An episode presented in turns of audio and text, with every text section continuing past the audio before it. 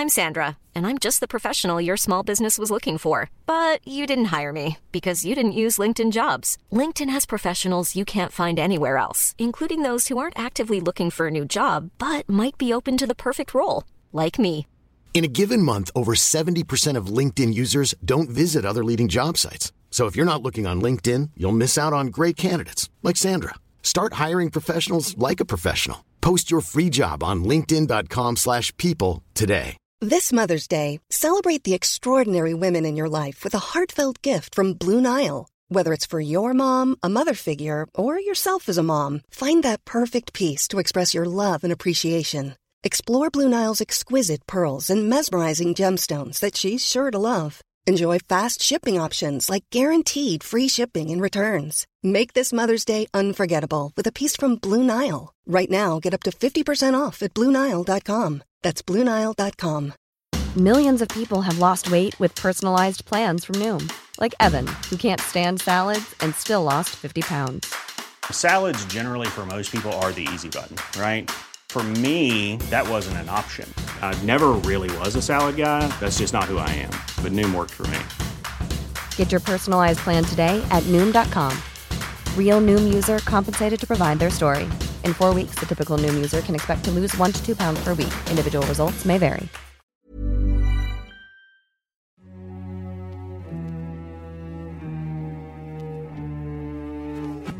Hi, this is Hold Your Fire, a podcast by the International Crisis Group. I'm Richard Atwood. My colleague, Crisis Group's president and CEO, Comfort Ero, will join as co host in about 15 minutes. She's just coming in from a meeting. We're going to talk again today about the war in Ukraine. We're recording on Friday morning. As we speak, Russian and Ukrainian forces are battling on the streets of the Ukrainian capital, Kiev, after a night of Russian airstrikes on the city. Most of our listeners will, of course, know what's happened over the past few days. On the 24th of February, so Thursday this week, Early in the morning, Russian President Vladimir Putin announced what he called a special military operation to demilitarize and, in his words, denazify Ukraine. He also made a barely coded threat of nuclear strikes on anyone that would come to Ukraine's aid. That morning, so Thursday morning, Russian airstrikes hit Ukrainian military, other infrastructure around major cities. Ground forces then came in from the east, areas held by Russian backed separatists, from the south, from Crimea, which Russia annexed in 2014, and from the north, from Belarus, where Russia and Belarus have been conducting joint military exercises. It appears to be a well planned invasion. Today, we're going to talk again to Olya Oliker, Crisis Group's Europe Central Asia Director. We're not going to give a lot of background. If you want that, tune into last week's episode. Today, we're going to look at what's happened over the past few days, what we know, what we don't know, what shape the fighting could take, the mood in Moscow, reactions from around the world, and what the next few days could bring. Olya, welcome back on. Thank you for having me again. So, why don't we start and appreciate that this may well be overtaken quickly by events, but could you sort of give us a quick overview of where things stand militarily? Yeah, well, I think you've described it right. The Russians pushed in overnight from all directions. Uh, they have they had Ukraine surrounded. Um, they are they're moving in. We've seen a lot of fighting in Kharkiv. Um, we also are now seeing it in Kiev. Uh, also continuing bombardments uh, of cities air battles. So, you know, believe half of what you see and none of what you hear. It's hard to know exactly what's going on, but certainly large numbers of casualties on all sides, civilians fleeing. It's uh, it's ugly. It's everything we thought it was going to be. And Olya, it seemed at some points yesterday that maybe the Russians weren't having as easy a time of it as they expected. There was uh, what Hostomel Airport, this airport just north of Kiev, changed hands a couple of times. Seems to have been a sort of botched Russian attempt to, to capture it. And yet today they seem to have advanced, as you'd expect, given their sort of vast military superiority, they seem to have advanced quite quickly into Kiev. And you know now it's not unthinkable that the capital falls fairly soon. Well, they're yeah. I mean, they move in echelons, right? They move in tranches. They don't put all of their forces forward at once. And yes, I do think they were probably surprised by the extent of the resistance uh, they got and they may be thinking any number of things about how to finish this operation, right? Um, but being surprised by the extent of resistance does not mean that you turn around and uh, and give up. And uh, they have more. They have more capacity. They have. Uh, their forces can just do more. So this is why we're seeing it unfold the way we are. I think estimates from the first day of fighting cite only, what, some tens of thousands of the almost 200,000 that have been massing around Ukraine's borders. So presumably this is just a fraction of what the Russians could throw at the invasion. This is this is definitely not everything Russia has. Uh, they yesterday's the first day's attack was not uh, the full force of the 200,000 troops Russia had assembled. It was a fraction of them, and now other fractions are moving in, and now you've got the air power component you know, as opposed to just missile missile strikes, long range strikes. So, yeah, there's uh, there's the potential for more. And it looks like this is a pretty well planned operation, right? I mean, it looks, especially when you look back to the steps that President Putin has taken, really since last spring, if not even earlier, it looks to have been building towards precisely this when we look at it with hindsight. Well, look, it was always clear that they were giving themselves a lot of options. Um, they have chosen a very maximalist one of those options. Uh, but I think when we were watching the buildup, uh, one of the hypotheses was that they could dial it up or dial it down. What they chose to do, they could salami slice away at it and negotiate in between. Uh, so there were all sorts of um, logics that uh, Western, Ukrainian, and Russian analysts, for that matter, were thinking Moscow might follow. Um, they seem to have decided to follow the whole hog option. Um, the other thing I find kind of interesting is you're seeing something that was very well prepared militarily, and you contrast that with, for instance, the diplomatic overtures and discussions where, you know, the draft agreements that Moscow put forward in December, which were basically a Russian wish list um, th- that back and forth really did seem um, a lot less thought out and planned. And then you look at, say, the humanitarian response aspect of it, which appears to have gotten no planning, and Moscow was just assuming they'd deal with it because they dealt with it before.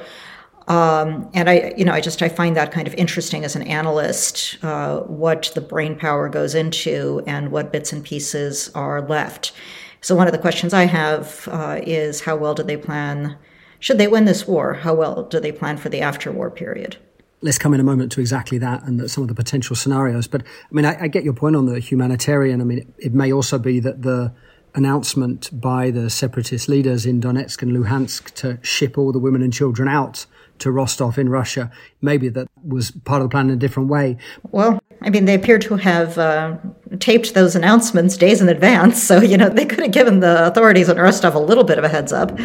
True, but on the but on the political side, doesn't that sort of reinforce the sense that the diplomatic track, the diplomatic part of what Moscow was doing, just wasn't as serious as the military side? That there was a strong bent toward doing exactly what's happening now, whatever was going to, whatever the diplomatic track was going to yield, unless it yielded everything that the Russians were demanding, which was, which was always out of the question. I mean, there's, it's hard not to reach that conclusion. So let's talk then about what might happen. You're obviously in touch with friends and others in, in Kiev uh, suffering the bombing now, this heavy fighting in the streets. President Zelensky has been really uh, sort of put on this extremely brave display of, of resistance. He appears to have stayed in the capital. So maybe there's a scenario where his government holds out, Ukrainian and Russian forces battle for some time. There's another scenario, though, where the government falls quite fast. Moscow tries to put in some sort of surrogate regime, loyalists or people prepared to jump ship. And then the big question is going to be the degree and form that resistance takes as the US has obviously learned a lot about in the past two decades, toppling a government is usually the easy bit.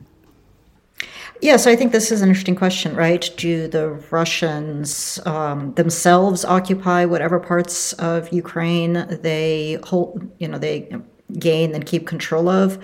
Do they put U- loyal Ukrainians in charge and count on Ukrainian security forces to um, to follow orders, uh, whoever's giving them? Um, you know, it, it would take an awful lot of Russian National Guard to occupy Ukraine or even parts of Ukraine. And this isn't the one third of the Donetsk and Luhansk regions that the Russian backed separatists were able to hold with their own people.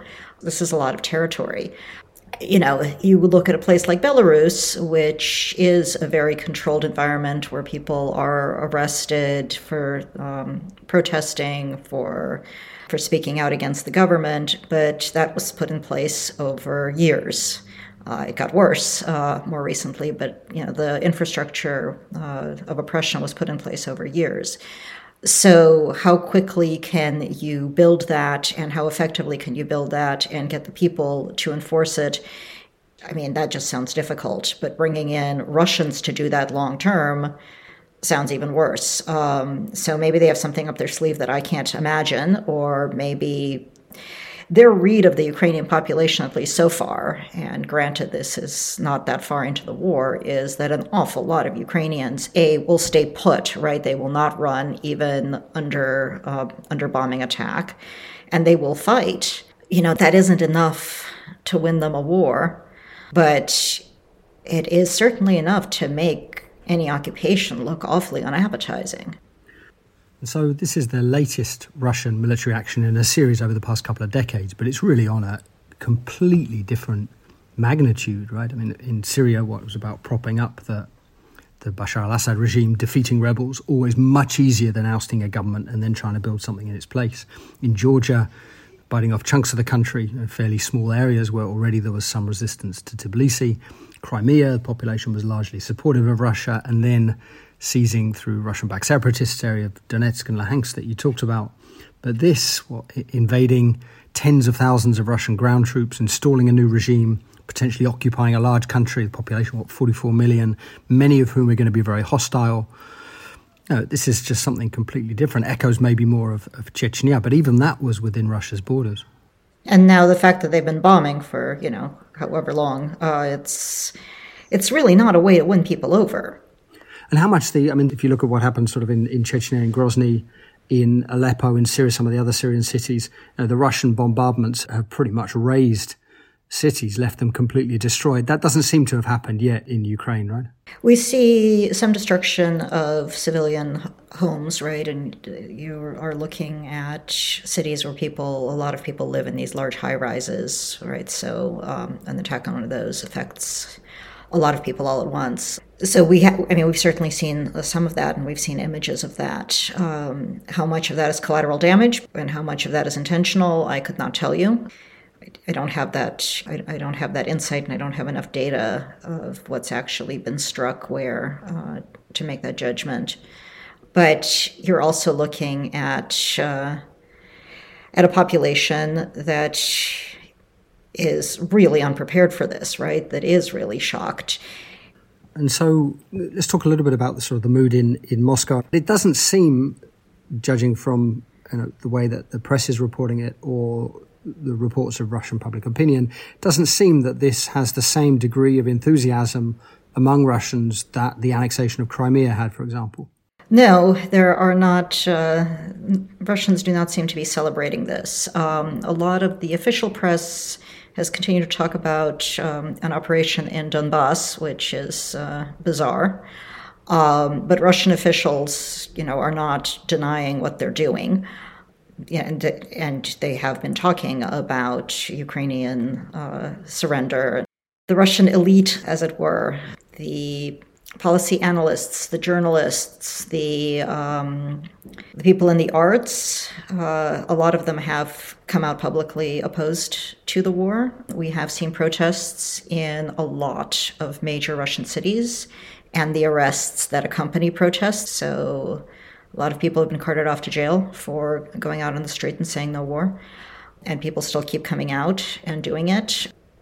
On the other hand, we've also seen waves of protests in Russia before for other reasons and arrests, and the government does not change its policy as a result. So, I mean, I think no, there is not enthusiasm for this conflict among the bulk of the Russian population. Um, you know, Putin is right in saying that Russia and Ukraine have always been close. He's wrong in saying that Ukraine is uh, entirely artificial.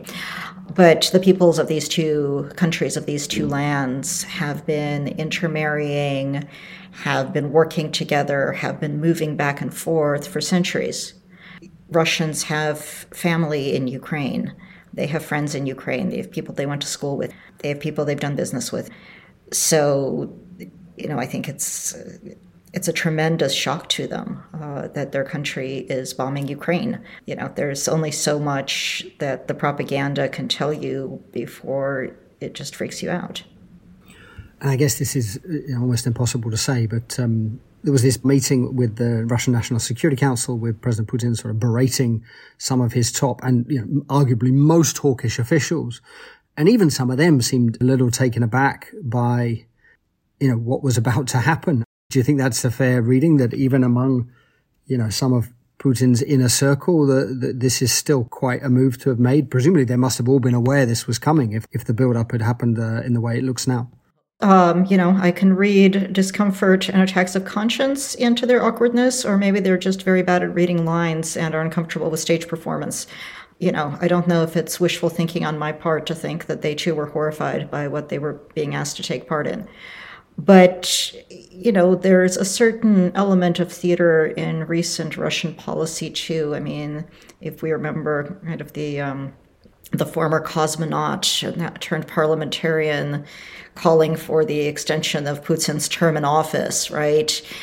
I mean, something I personally witnessed at the Valdai Club meeting in October when Nobel Prize laureate uh, Muratov, the journalist uh, from Novaya Gazeta, was there, and Putin, you know, kind of berated him, right? Uh, there, there's a certain amount of this theatrical presentation that sometimes all the participants are aware of and sometimes not.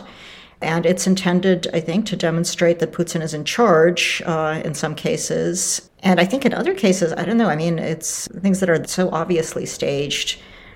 I'm not sure what they're meant to demonstrate, other than that you don't really get a voice. So, Comfort has joined. Comfort, welcome on. Thanks, Richard. Sorry to join a bit late. Um, Olya, could we move to the reaction from the West so far, President Zelensky has been quite outspoken about the lack of support from outside. Is that a fair assessment? How would you summarize the reaction so far? So, the support that has been coming to Ukraine is exactly the support that was promised to Ukraine. I mean, this is the situation. This is exactly the situation everybody predicted that Ukraine is under fire, that Ukraine is not able to hold out on its own, that Western countries will not fight for Ukraine. Um, they have supplied weapons. I think to the extent they are able, they're willing to continue, at least some of them, to supply weapons um, over land routes, right? They're, they're not going to fly them in. But you get calls for things like a no fly zone. But I think it's from people who don't understand what a no fly zone is, right? In order to enforce a no fly zone, you have to fly in your own aircraft and engage the aircraft of Russia. So that is a war between whichever country comes in to help and Russia. And that is precisely what nobody wants to do is escalate it to other countries being involved in that war. I think uh, the Ukrainians are also frustrated at the sanctions response. And I have to say, speaking for myself, looked to me like the American sanctions response was planned out. It was clear that the Europeans had not actually coordinated in advance what their sanctions response would be. They were negotiating about it, they were having arguments about what was and was not going to be included. And I do think that's a bad look. They've been very good on the unity uh, up to now, but I mean, I was personally surprised. This would have seemed to me to be a fairly obvious thing to have done is to have that ready to go, or at least have several countries have agreed to it, and then everybody else can sign on. And, you know, of course, what the Ukrainians want is the most possible anything, everything.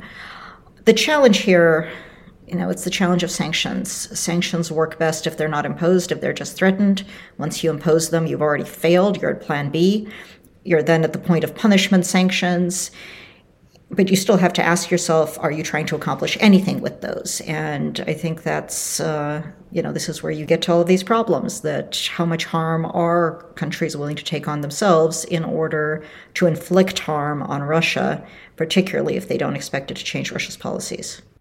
So maybe let's talk about some of the debates around the sanctions in europe and in the us as well and also your sense of what we'd expect as a net effect, you know, how, how, how Russia will, will react to them. Because You know, the, the whole sanctions regime is not necessarily a new one for Russia, and to a certain extent, it hasn't necessarily altered Putin's own calculations.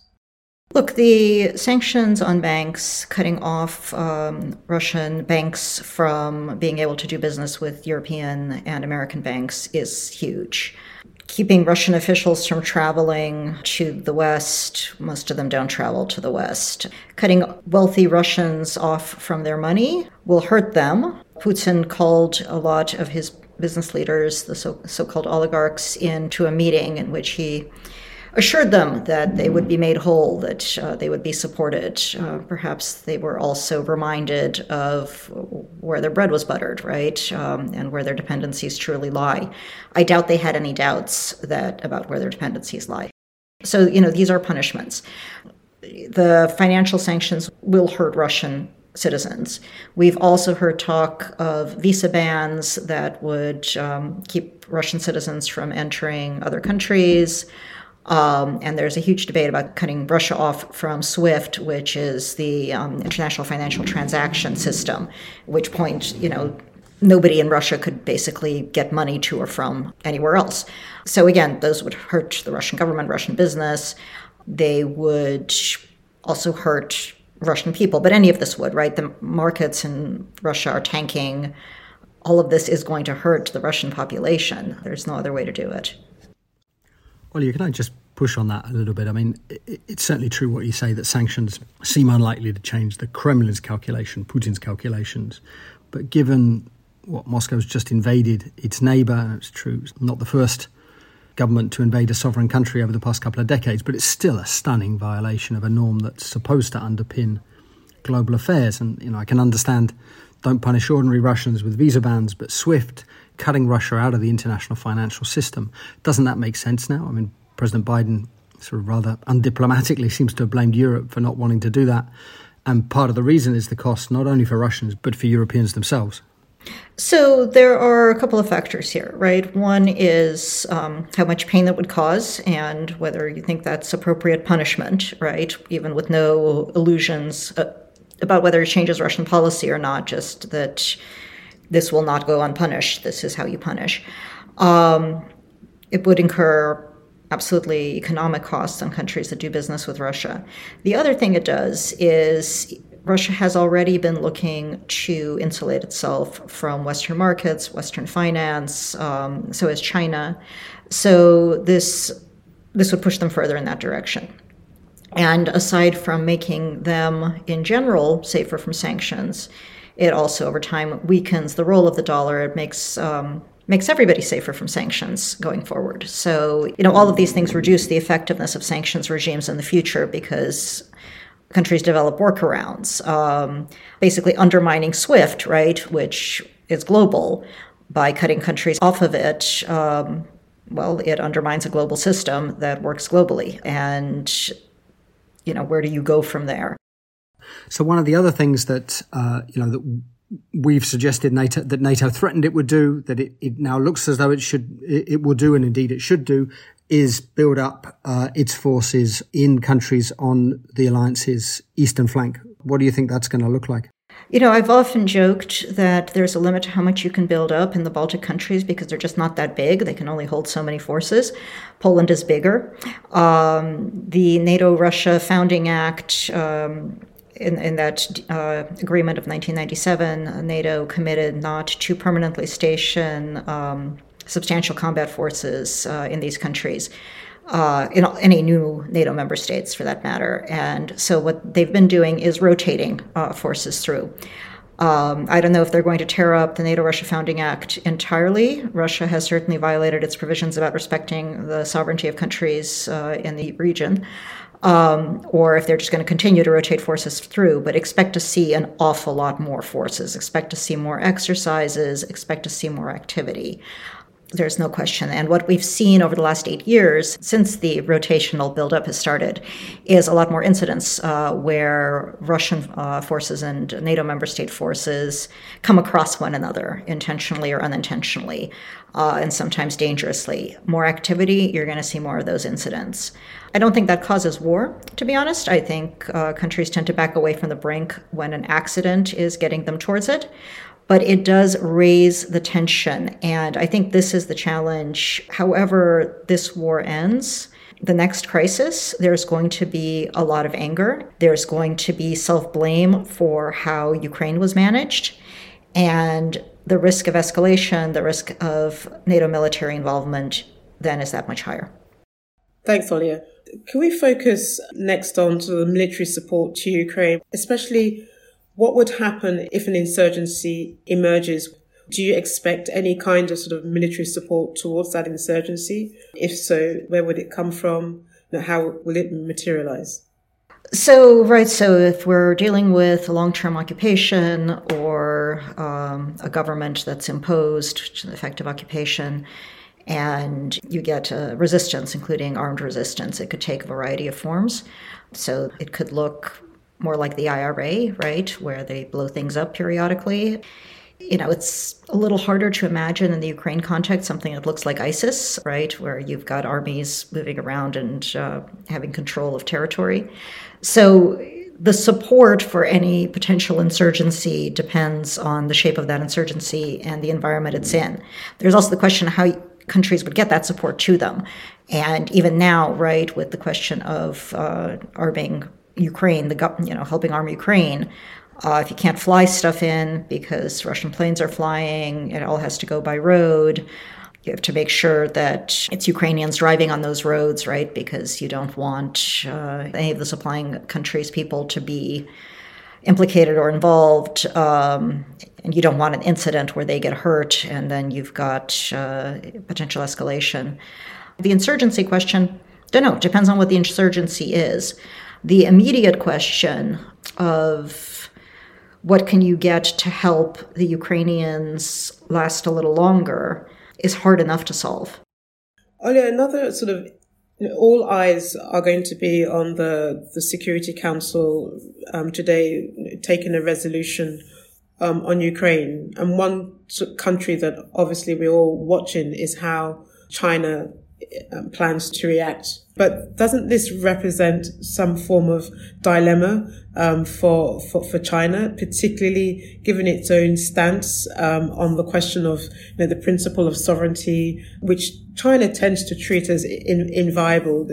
What do you see as the risks um, for China going forward? No, I think you laid it out. Uh perfectly that China faces a tension between its long term strategic partnership with Russia, which it relies on to generally have similar views on U.S. perfidy and bad behavior, and to respond uh, to respond to the, that, uh, uh, and sort of similar views on sovereignty, right? Um, but here there's a break because Russia thinks Ukraine shouldn't have any.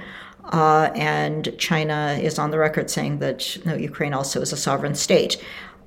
The rhetoric since the Russian assault began has um, has been about you know they should negotiate. China has avoided uh, openly saying that what we're seeing is an invasion in order to stay out of saying that Russia has infringed upon anybody else's sovereignty.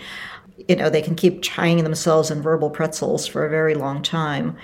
I was reading, uh, I'm not a sinologist, I'm not a specialist on China, but I was reading earlier today that a lot of the narrative in China is one where it's that this war is somehow Russia defending itself against the United States. Now, I don't know more about it than that, but you know, I think that's also an element of this. Uh, the extent to which the Chinese can make an argument to their populations and elsewhere that this is a defensible war, which, you know, if you're looking at it from most of the rest of the world, it certainly doesn't look like that. Just on that point, um, Olia, the, the reaction, you know, of the of the Kenyan um, permanent uh, representative to, to the UN has been seen as a as a significant um, statement that, in a sense, represents the views of of many, particularly the, the non-aligned. You know, he, his recognition, one hand, yes, recognizing, you know, China, um, Russia's own national security, but at the same time, spelling out quite candidly what this means um, to challenge the borders of another country in the 21st century that smacks of colonization for, for a number of us, for example, watching from the African continent. This, this raises, um, a serious, um, concern for a country that's a P5 member as well. This resonates badly in a number of countries, especially those who are deep histories with colonial experience as well. Well, and well, it should. Um, again, kind of, if you go back to Putin's speech before uh, he started his assault, it's not the Soviet Union that he is trying to reconstruct, it's Russian Empire. Uh, it's the notion that Ukraine is properly ruled from Moscow. Uh, one way or another, uh, whether as a uh, vassal state or something else. And yeah, I think any country uh, that has suffered from colonialism should look at that and be very fearful of the precedent of a colonial power claiming uh, a natural right to all of its former colonial possessions. Well, yeah, could we say a word or two about what this sort of tells us about President Putin himself? Um, I mean, this there's been obviously there was the National Security Council meeting that we talked about. Uh, there's been these two very very aggressive speeches. One of the things that we talked about before is that over the past couple of years, President Putin himself has been quite isolated.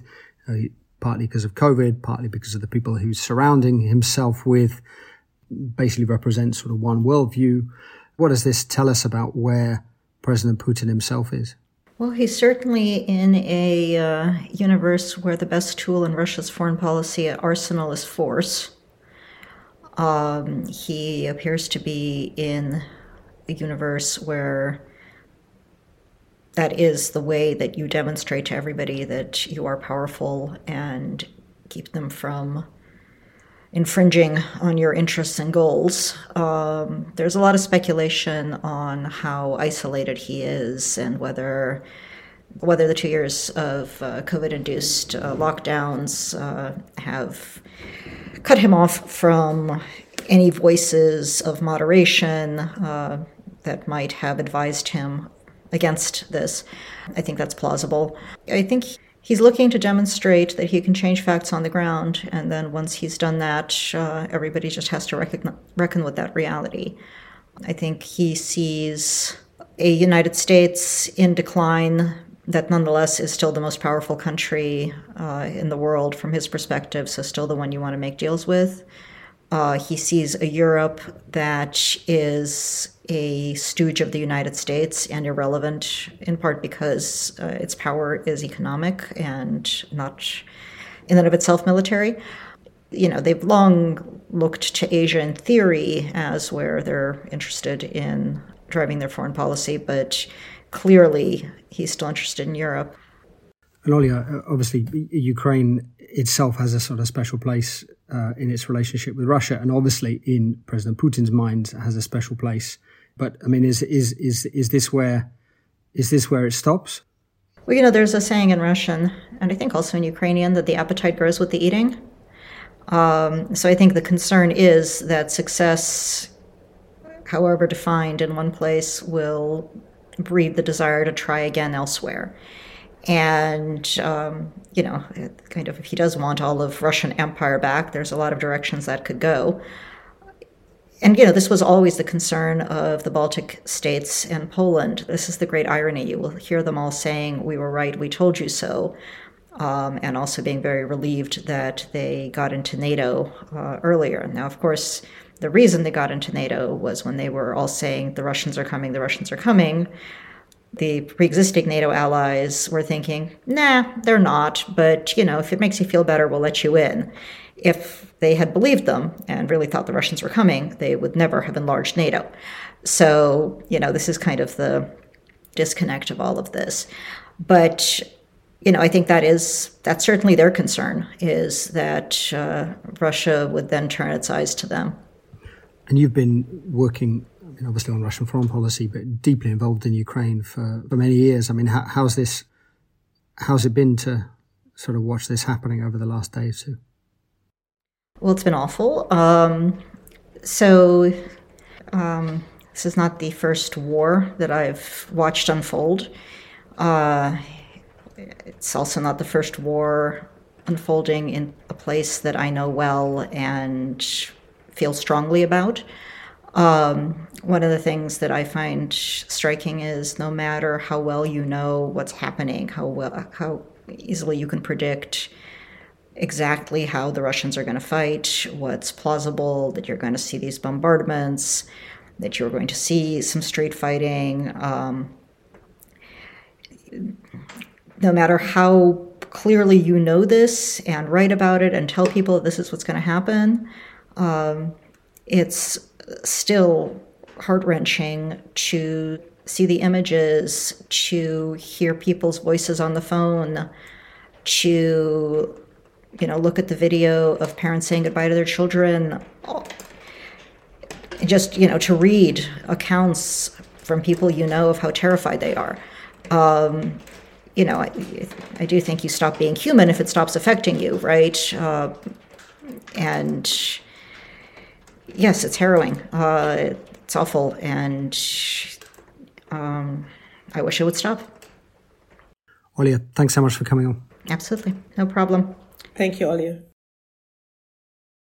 So, comfort, uh, dark days for Ukraine, obviously, but also for Europe and, and, and more broadly. What do you take away from the conversation with Olia?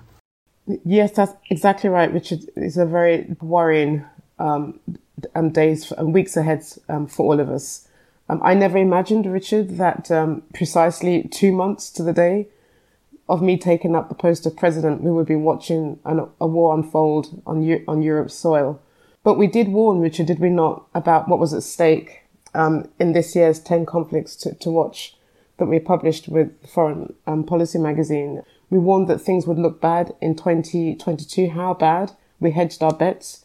Um, but we did note, you know, Richard, that the standoff involving major powers looks increasingly dangerous, that Putin may gamble um, on another incursion um, into Ukraine.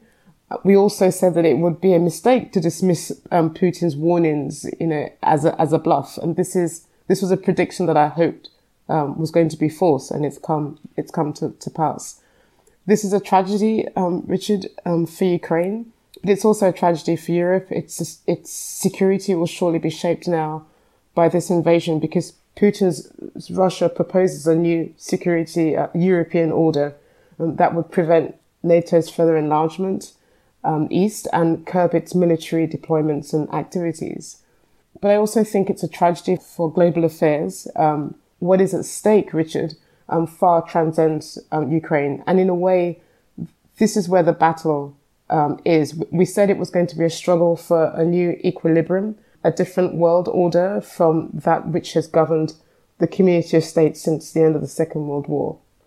And for me, Richard, the, the inv- invasion clarifies uh, minds. Looking at this from, say, the Africa continent, where Russia has been slowly rebuilding its relations with a number of countries, I think our Africa director got it right in his tweet um, today when he says that the conflict will cause reputational damage to Russia. I might add that in a continent where Russia seeks to position itself as an alternative security actor to France, this really is a, a, a damage to, to that reputation. I mean, do you think that the reputational costs in Africa, you, you don't think that Af- there's going to be a strong temptation for African leaders just to just to sort of move on and, and you know, that in the end, you know, they're going to see this as, as sure it's it's Russian aggression, and sure they disagree with it, but in the end, it's someone else's problem. And you know, let's face it, Western powers have also had their share of aggression over the past twenty years. And that's true. And if you listen intently to the Kenyan Perm rep as well, um, the firing line was Russia, but there was also a reminder also that this chamber um, also has a number of other aggressors um, in there as well. It depends on which Africa you're speaking to, Richard. Today, um, there are there are multiple Africas, and there are multiple and there are different kinds of leaders of different ilk. Um, I think Kenya spoke on behalf of a majority of African leaders um, who would look at this with deep concern, and yet, and and and more worryingly, is that a a member, a P5 member with veto yielding power would be able to get away with such blatant, brazen usurping of international law. I mean, Kenya has since been accompanied by, by South Africa um, and also um, by other leaders as well. Yeah, I mean, such great points. I've sort of found myself torn between kind of two different ways of, of thinking of this, and, and they're both, I think, reflected in the language we used in the Ukraine piece you talked about that we put out yesterday, which again I'd really refer people to. The, the, the first is sort of a more kind of clinical, colder crisis groupy analysis, I, I guess, which is that you know, as we talked about, things could easily go wrong for President Putin. It's a war, it's unpredictable, stuff happens, there'll be unintended consequences. The battle for the airport Hostomel that we talked about showed that you know, even the fight itself might be harder than the Russians anticipate. Installing a pliant regime in Kiev, keeping order, again, as we talked about, it, it, that's not going to be easy. Plus, Putin has ended up uniting NATO and the West in a way that they haven't been united for some time. There's going to be large NATO troop buildups in members on uh, Russia's western flank, so NATO's eastern flank. You know exactly what Putin wanted to avoid. So you know there's there's there's all that, and then at the same time, you know, frankly, there's also this sense of, I guess there's no no better word for it, but this sort of sense of of dread in some ways that that obviously I'm sitting in a my Brussels apartment, far from the front lines in Kiev, in awe of, of President Zelensky's and many Ukrainians' bravery. But there's this sort of feeling of things sort of careening out of control. And, you know, as you said, you and I wrote a bit about this in the 10 Conflicts to Watch piece this year. You know, the main theme of which, exactly as you said, was the peril of a flashpoint between major powers blowing up. And on top of that, then you have this sort of surreal Russian National Security Council meeting, uh, that angry kind of revisionism. You know, it would be disconcerting to see a leader in some tiny corner behaving like that. But this is the president of the second most nuclear armed state in the world.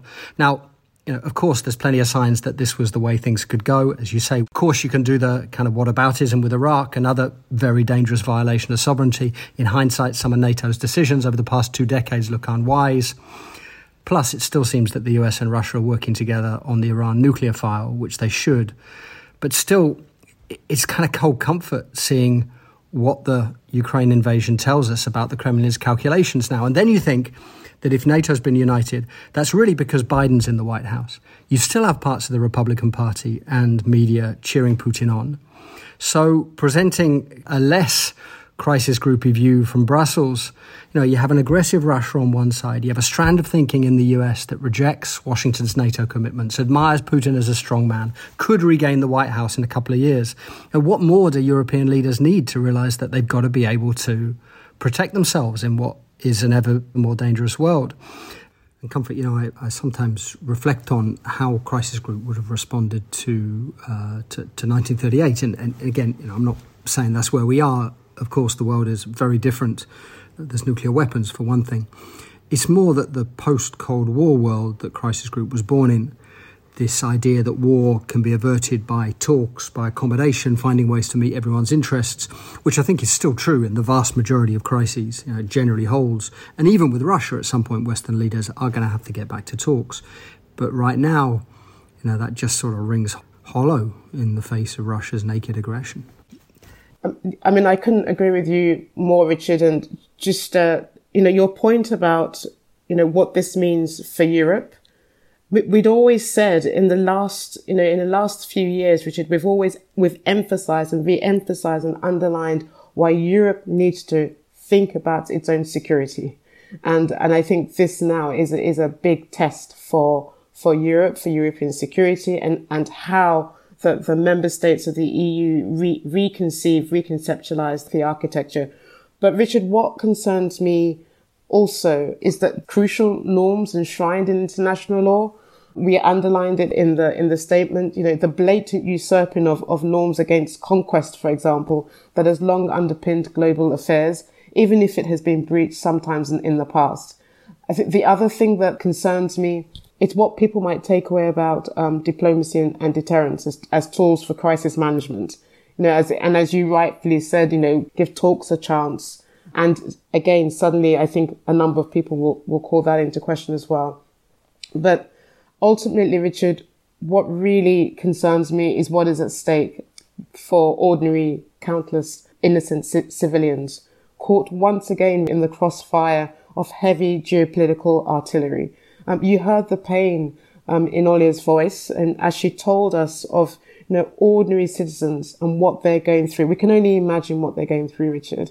Um, the calculations that they are forced to take, how big my suitcase should be, how many suitcases can I can I drag across, you know, long strands of, of roads, of empty roads, how you know, avoiding shellings as well, and children as well, wondering what their what their fate is as well. For Olia, this is deeply personal, you know, and we have colleagues in and around Ukraine that are very concerned about their security and a number of people are asking themselves now, where am I safe? If it's not at home, where else? And and it's it's deeply, deeply sad that we've come to this.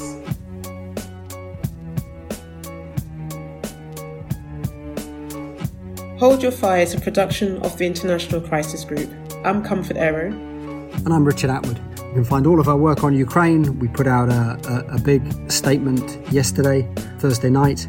Uh, that's all on our website, crisisgroup.org. You can also follow us on Twitter at crisisgroup. Thanks, of course, to our producers, Sam Mednick and Kevin Murphy and Finn Johnson, who help out with production. And thanks, of course, to all our listeners. If you have any questions, comments, or feedback, please do reach out on podcasts at crisisgroup.org. If you like the show, leave us a positive rating or review, and we hope you'll all join us again next week.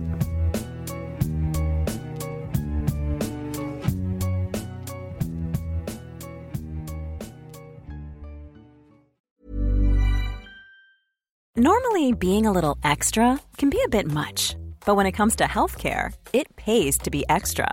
And United Healthcare makes it easy with Health Protector Guard fixed indemnity insurance plans. Underwritten by Golden Rule Insurance Company, they supplement your primary plan, helping you manage out of pocket costs without the usual requirements and restrictions like deductibles and enrollment periods. So when it comes to covering your medical bills, you can feel good about being a little extra. Visit uh1.com to find the Health Protector Guard plan for you. Planning for your next trip? Elevate your travel style with Quince. Quince has all the jet setting essentials you'll want for your next getaway, like European linen, premium luggage options, buttery soft Italian leather bags, and so much more. And it's all priced at 50 to 80% less than similar brands. Plus, Quince only works with factories that use safe and ethical manufacturing practices. Pack your bags with high-quality essentials you'll be wearing for vacations to come with Quince. Go to quince.com slash trip for free shipping and 365-day returns. Hi, I'm Daniel, founder of Pretty Litter. Cats and cat owners deserve better than any old-fashioned litter. That's why I teamed up with scientists and veterinarians to create Pretty Litter. Its innovative crystal formula has superior odor control and weighs up to 80% less than clay litter. Pretty Litter even monitors health by changing colors to help detect early signs of potential illness. It's the world's smartest kitty litter. Go to prettylitter.com and use code ACAST for 20% off your first order and a free cat toy. Terms and conditions apply. See site for details.